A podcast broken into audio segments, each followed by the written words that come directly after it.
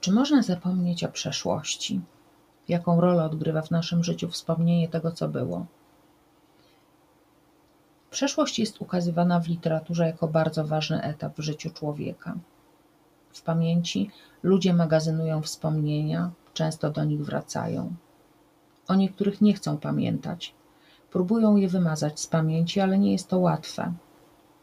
Niezwykłe jest to, że czasem człowiek zapamiętuje rzeczy błahe, ale czasem są to doświadczenia graniczne, mogą mieć traumatyczny charakter i wtedy wpływają na teraźniejszość i przyszłość. Jednym z najbardziej bolesnych doświadczeń jest śmierć najbliższych. Treny Jana Kochanowskiego są dowodem na to, że od tak bolesnej przeszłości uwolnić się po prostu nie da. W trenach przywoływana jest postać zmarłej córeczki. Wspominane są jej rzeczy, które po niej zostały, talenty, jakimi była obdarzona. Śmierć Urszulki zrujnowała światopogląd poety i nagle okazało się, że cnota, mądrość i wiara nie, niewiele znaczą w obliczu cierpienia. Jedynym pragnieniem zbolałego ojca było ujrzeć dziecko, które utracił. Urszulka w trenach jest nazywana słowiczkiem, oliwką, ledwie ukorzenioną. Używane są pod jej adresem zdrobnienia, które podkreślają ładunek emocjonalny trenów. Obrazy z przeszłości, w których widzi córeczkę, wywoływane są przez ból, bezgraniczny ból.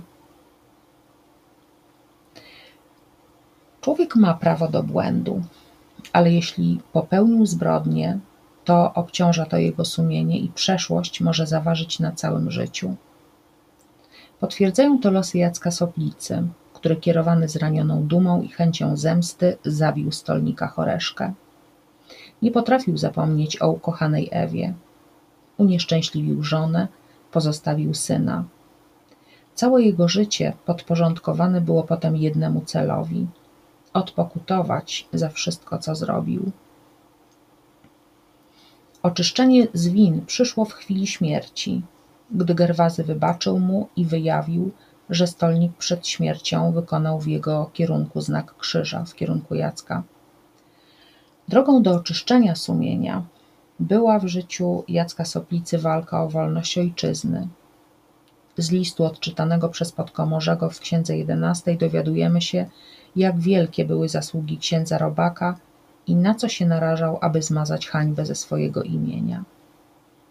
Natomiast spowiedź z księgi dziesiątej świadczy o tym, że wydarzenia z przeszłości wciąż były żywe i bohater, opowiadając historię swojego życia i swojej miłości, wciąż bardzo je przeżywał.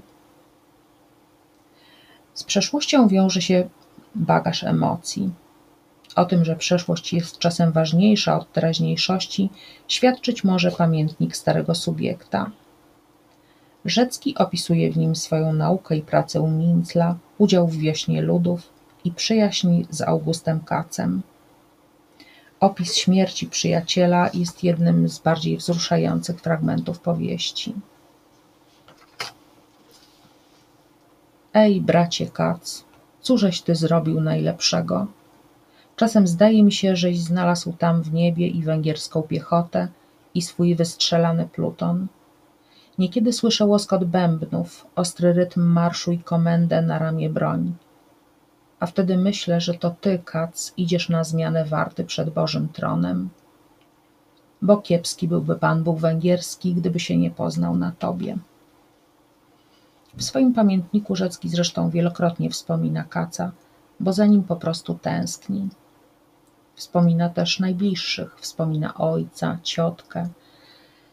Te wspomnienia świadczą o tym, że bohaterowi jest ich po prostu brak i czuje się samotny. Wokulski też często wraca do tego, co było. Niestety większość jego wspomnień jest przygnębiająca, ale pobyt na Syberii był paradoksalnie czasem szczęśliwym dla niego. Rozwinął tam zainteresowania naukowe, czuł się potrzebny. Od przeszłości nie można uciec. Świadczy o tym chociażby historia Marianny i jej męża Węgiełka, który zobaczył dawnego klienta swojej żony. I tak mówi do Wokulskiego: Ot, takie jest moje życie, wielmożny panie. Byłem spokojny, dopóki nie zobaczyłem jednego gacha, ale teraz na kogo spojrzę, wydaje mi się, że i on mój szwagier. A od żony, choć jej o tym nie gadam, to tak mnie odpycha, tak mnie odpycha, jakby co między mną i nią stało. Nawet pocałować jej nie mogę po dawnemu i żeby nie święta przysięga, to mówię panu, już bym porzucił dom i leciał gdzie na cztery strony. A wszystko tylko z tego idzie, żem do niej przywiązany, bo żebym ja jej nie lubił, to co mi tam. Gospodyni staranna, dobrze gotuje, pięknie szyje i w domu cichutka jak pajęczyna. Niechby tam miała gachów, ale żem ją lubił, więc przez to taki mam żal i złość, że się we mnie wszystko pali na popiół. Prus w lalce po prostu pokazał, że człowiek musi myśleć o tym, co robił, po to, żeby nie obciążać swojego sumienia. Co robi właściwie, po to, żeby nie obciążać sumienia w przyszłości. Dramatyczne wydarzenia z przeszłości ludzie chcą najczęściej wyma wymazać z pamięci. Tak się dzieje w przypadku pana młodego z wesela wyspiańskiego, który woli nie pamiętać wydarzeń związanych z tak zwaną rabacją galicyjską. Ale wspomnienia wracają podczas rozmowy z gospodarzem. Inteligenci boją się, że to, co było, może wrócić. O tej przeszłości pamiętają też inni bohaterowie wesela, jak dziad czy ojciec ojciec panny młodej. Przeszłość rzuca swój przygnębiający cień na radość z wesela chłopki i inteligenta i pokazuje różnice między tymi warstwami. Od przeszłości uciec się nie da. Potwierdzają to dzieła literackie. Retrospekcje pełnią w literaturze ważną rolę.